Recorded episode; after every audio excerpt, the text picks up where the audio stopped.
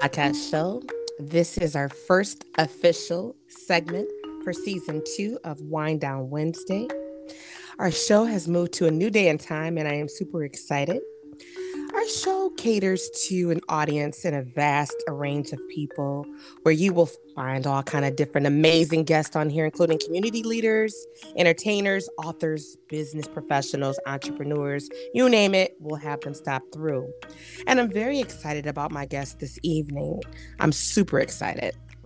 This young lady is a leader. She's a born leader. I think it's safe to say she's a born leader.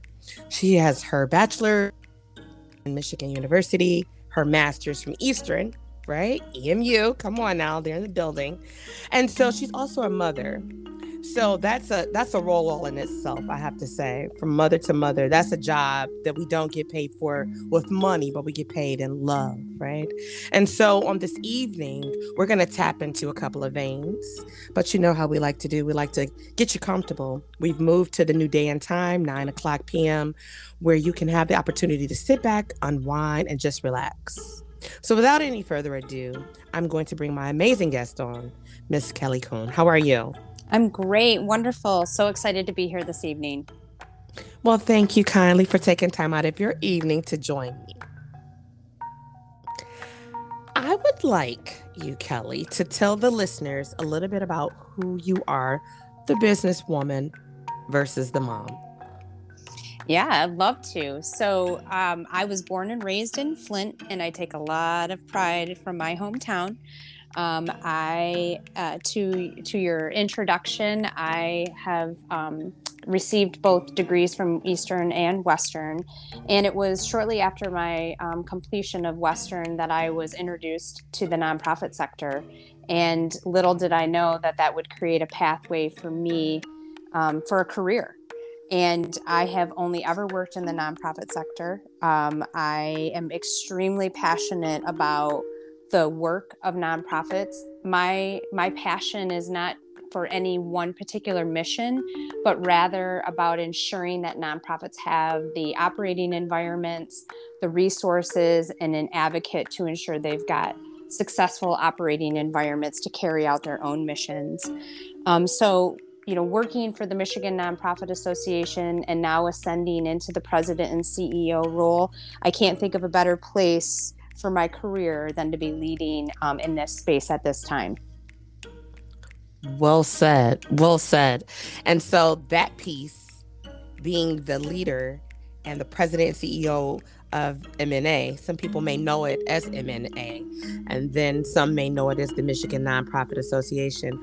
I, I wanted you to tell them that piece because it's like, first of all, being a woman a woman that's in a leadership role is amazing. And I'm not just saying that, ladies and gentlemen, just because I'm a woman, but it's amazing because you wear a lot of weight in a backpack that you carry on your back. You're not just all about women, you're about the people. And that's something that I can appreciate about you as a person and all the roles that you have carried up to this part. So I just have to say thank you for that. Oh, thank you. Thank You're you. You're welcome. Now, tell us about motherhood. Oh, yes, motherhood. So, I am the mother of five children. I have three that are my own, and I have two that are as close as you can get to being my own. Uh, they range in age from 17 to 5. Um, and yes, we are on the go usually at all times. So we've got high school, uh, elementary school, and a preschool. Um, so, yes, we are very busy. Yes, you have your hands full. I love it though. And you look very young. You look very young. You don't look like you have five children. So kudos to you. Well, thank you. I try to practice as much self care as possible. I just recently took up kickboxing, which seems Ooh. to be a really good stress reliever for me now. Nice. You know, I vicariously will live through you. I've always wanted to take a kickboxing class.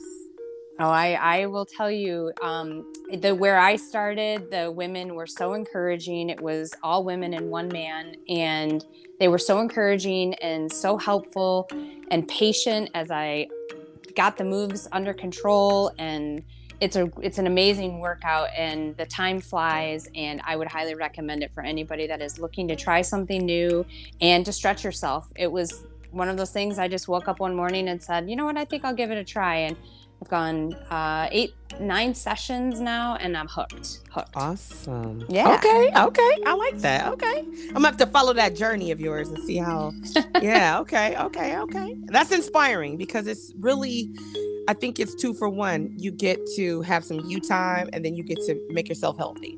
That's right. Absolutely. Yeah, yeah absolutely. Okay. All right.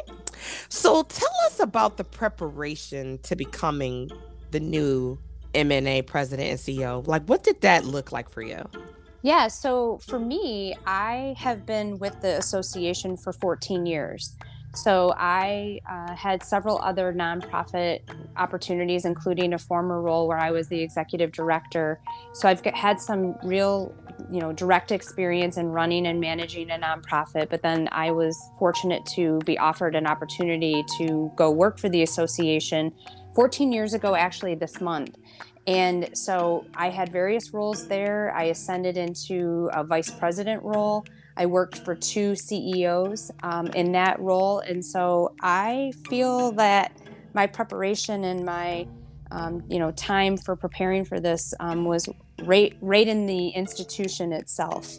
So yeah, that's you know direct experience in community and then also working for the association is a little bit of what has prepared me for this position awesome that's kind of like is it safe to say you started from the ground and you you worked your way right on up to the leadership role you're in yeah, um, I definitely. I feel like uh, I was at a program level role when I first started at um, MNA, and definitely worked my way through the ranks um, into a couple different positions, and then eventually the vice president role, which I feel uh, equipped me best. And I had a wonderful, amazing president and CEO, Donna Murray Brown, who really allowed for me to spread my wings and really get an understanding of what it was like to be in her shoes as the president and CEO. And it was an amazing opportunity, to lead side by side with her.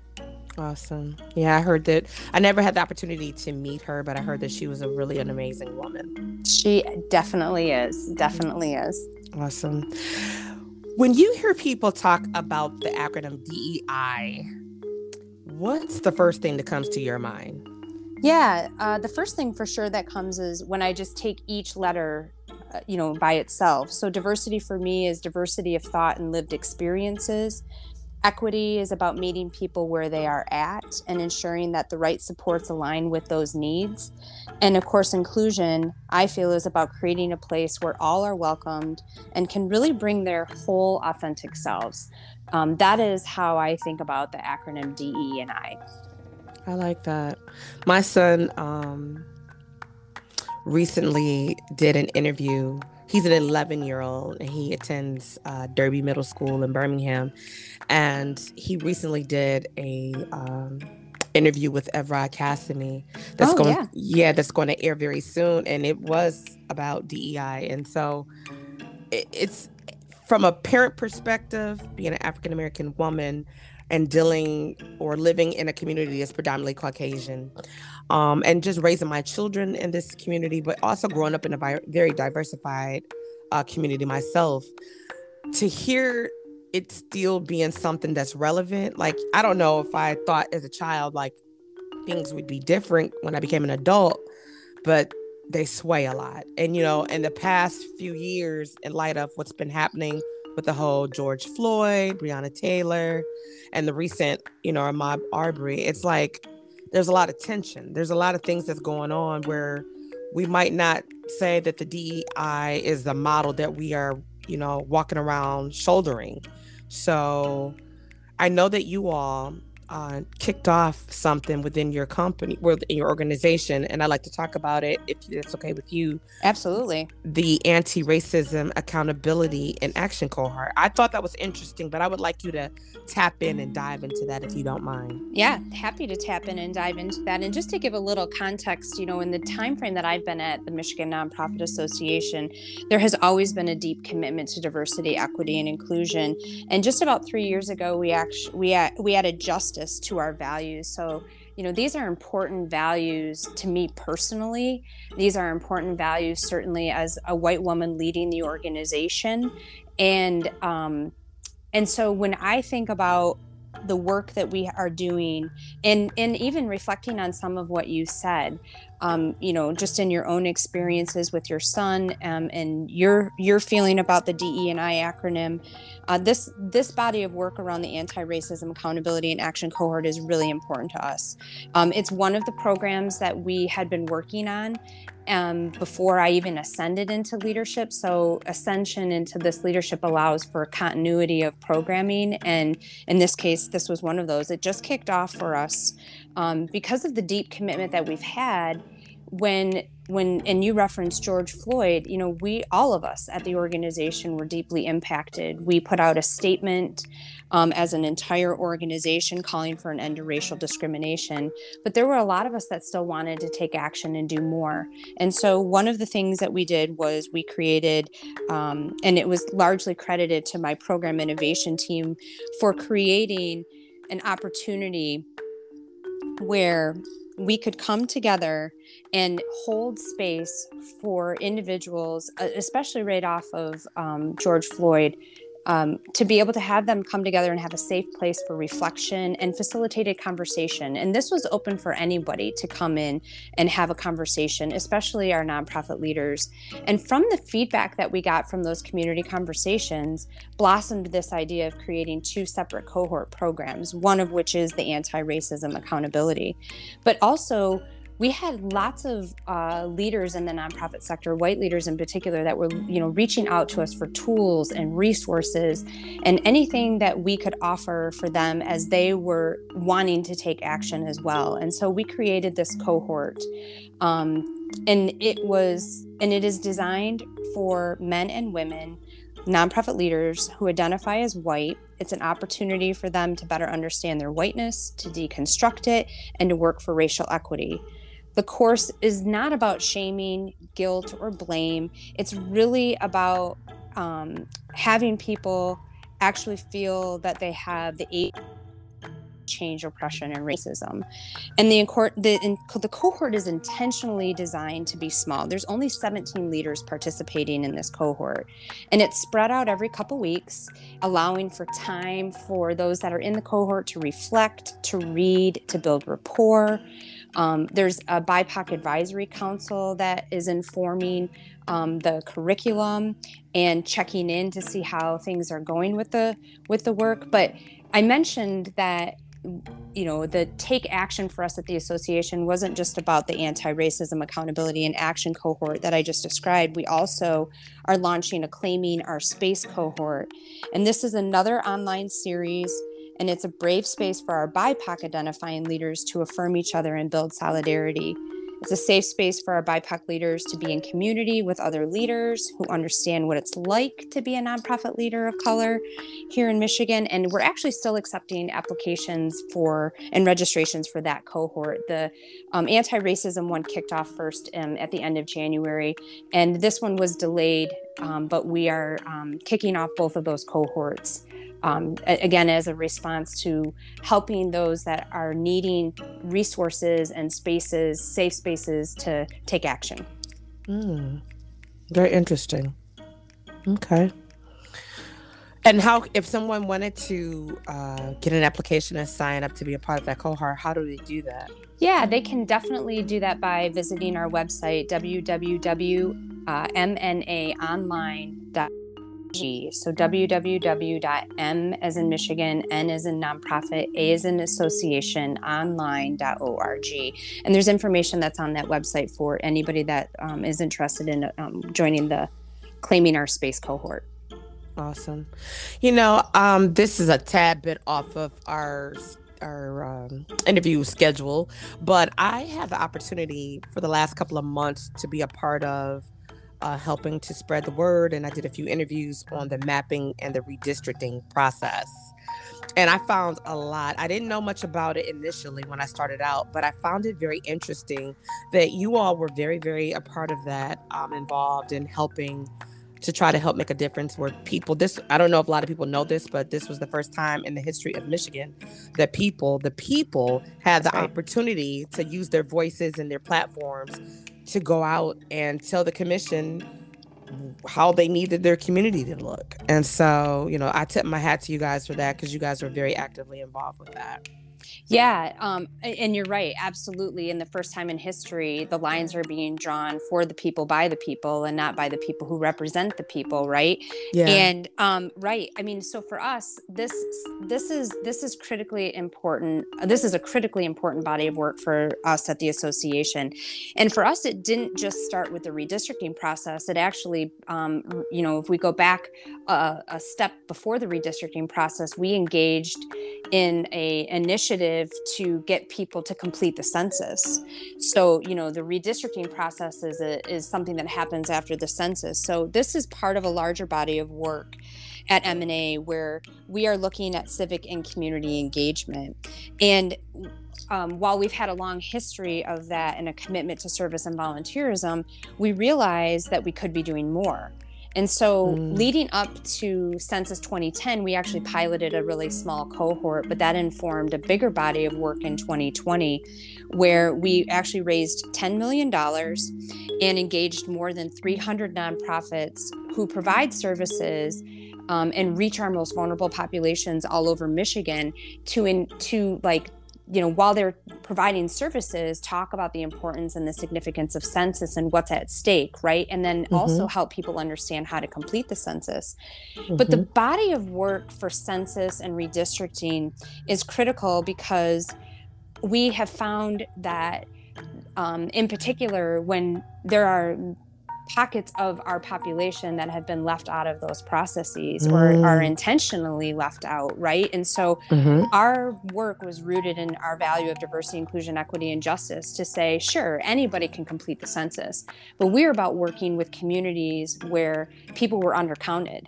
Mm. Um, and right? And so so we we our model for census was about working through nonprofits who are serving in communities where typically people were undercounted to again educate. And we defined those communities that were undercounted as racial minorities seniors homeless and people living in poverty young wow. children and immigrants and okay. so our our civic and community engagement definitely started back um, with the census work that we did on educating the importance of just being counted, and mm-hmm. then that moved into modeling and, and replicating that same model to engage nonprofits again in the redistricting process because there was education around what's this re- independent citizens redistricting commission mm-hmm. and what's mm-hmm. their job, and same in the same spirit of census there were lots of voices in community that were not going to be representative represented in fair and you know fair maps. Right. And so we mobilized a cohort again of about 38 nonprofits.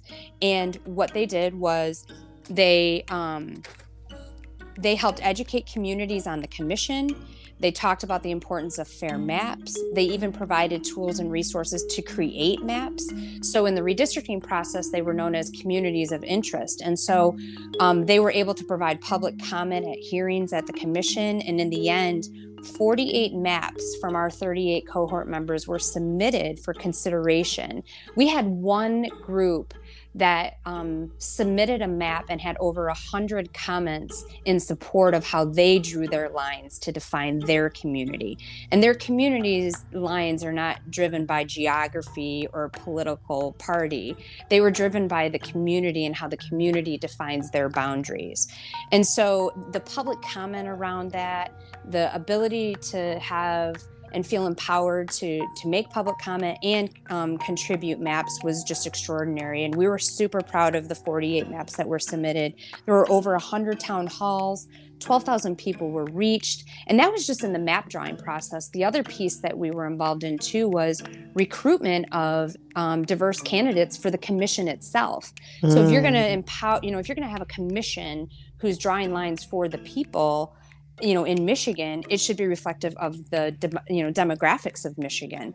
And so um, we also were really instrumental in making sure that people were aware of the application process breaking down barriers for things like notaries um, who would have to notarize the documents, and really just educating people on the importance of you know this ability to serve in your community and in the commission. And we didn't have a super long timeline, but we were still successful in getting um, over a hundred applicants, diverse applicants, to submit for the commission. So. That's interesting. Your viewpoint kind of goes. I'm a part of Team uh, Godbee. Uh, Ralph Godbee is running for District 13, the seat over there, and the representation piece. You know, no one left behind. Speaking for the people, the the forgotten, the lost, the people that haven't had a voice. It's it's it's kind of aligning exactly what it's almost like I'm listening to what he was saying, and one of the reasons I joined on to be on a part of making sure that everybody's included, no one's left out. And, and a lot of times we look at politics and and I, I make jokes sometimes and like yeah politics politics because there's a lot of nepotism different things like that but then you have an organization like your own that, that you guys bring forth and you're like we're for everybody like when i did one of my interviews um and I digress, and I'll go back to what we were saying. There was a gentleman that was uh, speaking on behalf of the LGBTQ, and it was just like their their their group felt like, hey, we're not being heard, and we did the work. We we we got out there, we used our platforms, our voices, we have support, but yet alone, we feel like our map was left out, or they tried to cut right through their district. Yeah, and I thought like, wow, that was deep and very interesting, considering they have a lot of support, but not only just them, but people. When you tell me to come out and I'll say, little old me, you want to hear my voice, you want to you want to hear what I'm thinking, but then I get out there and somehow my map gets lost or or we didn't get that. But it's like, how? I was there. I was present. Mm-hmm. Yeah. So Yeah. Well, and you know, this is a long game strategy, right? Mhm, So each each time we can mobilize and engage communities and each time we can ensure that there's resources to be successful and pathways for access to, you know, those resources.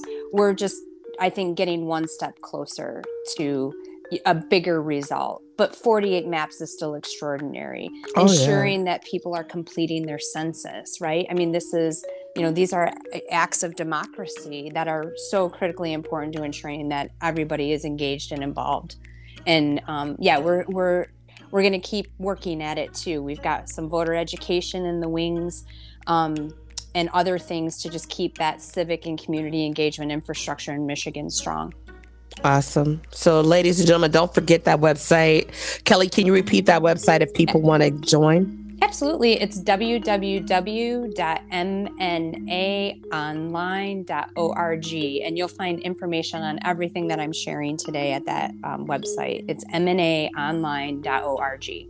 Awesome.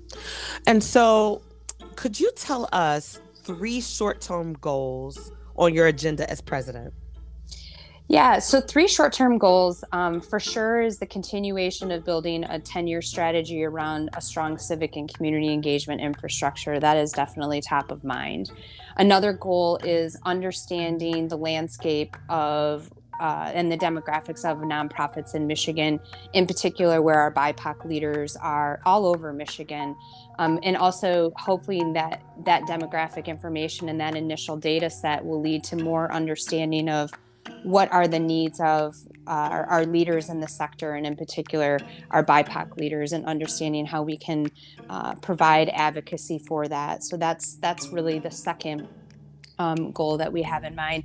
And really, the third is just about continuing to build a strong team at the organization. I mean, you know, you can be so outward focused on the amazing work that we do at the association and lose track of the core of who get it who gets it done and that's the team at MNA so certainly as we're working through a ceo transition i'm mindful of uh, keeping my finger on the pulse of what the needs are of my team um, at the association. So those are definitely the top three things that are uh, top of mind for me.